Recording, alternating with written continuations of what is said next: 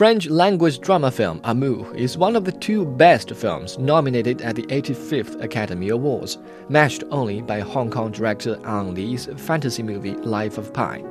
Both films excel in almost every aspect of filmmaking, and personally, I can find nothing to complain about in the best foreign language film.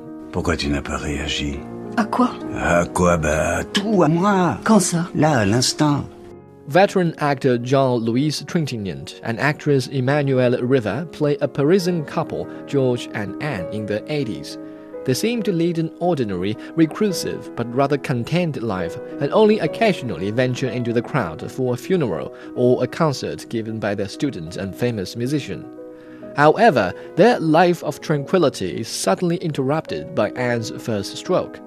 Then an unsuccessful operation leads to her continual physical and mental debilitation. Meanwhile, George promises to never again send her to the hospital and takes care of her at home. Promets-moi une chose. Quoi Je t'en prie, ne me ramène plus jamais à l'hôpital. If you've seen director Michael Haneke's previous works, The White Ribbon or The Piano Teacher, you will be familiar with his talent to unsettle. In this piece, he bases the story on an identical situation in his family, and therefore is able to reproduce with great patience and in extreme detail the life of an elderly couple under the grip of a terminal disease. How to manage the suffering of someone you love? Haneke tosses out the question, but no one has the answer. Tu ne vas quand même pas malmener ton image sur tes vieux jours Tu m'en garderais bien. Mais c'est quoi mon image Tu es un monstre parfois. Mais tu es gentil. The bulk of the story takes place in a big, well furnished but claustrophobic apartment in Paris.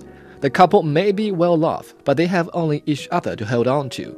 Cinematographer Darius Khondji's skill enable viewers to perceive the quiet desperation surrounding the life of the elderly couple. Each shot speaks volumes about the suffocating force of aging. Trintignant and Riva, both in the 80s, put on great performances. Their secret is never to show unnecessary emotion. You may or may not notice the absence of background music. Either way, it attests to the success of the cinematographer and the actors. With all these fantastic elements in his favor, the director unravels the unwelcome part of human life that no one dares to face or discuss.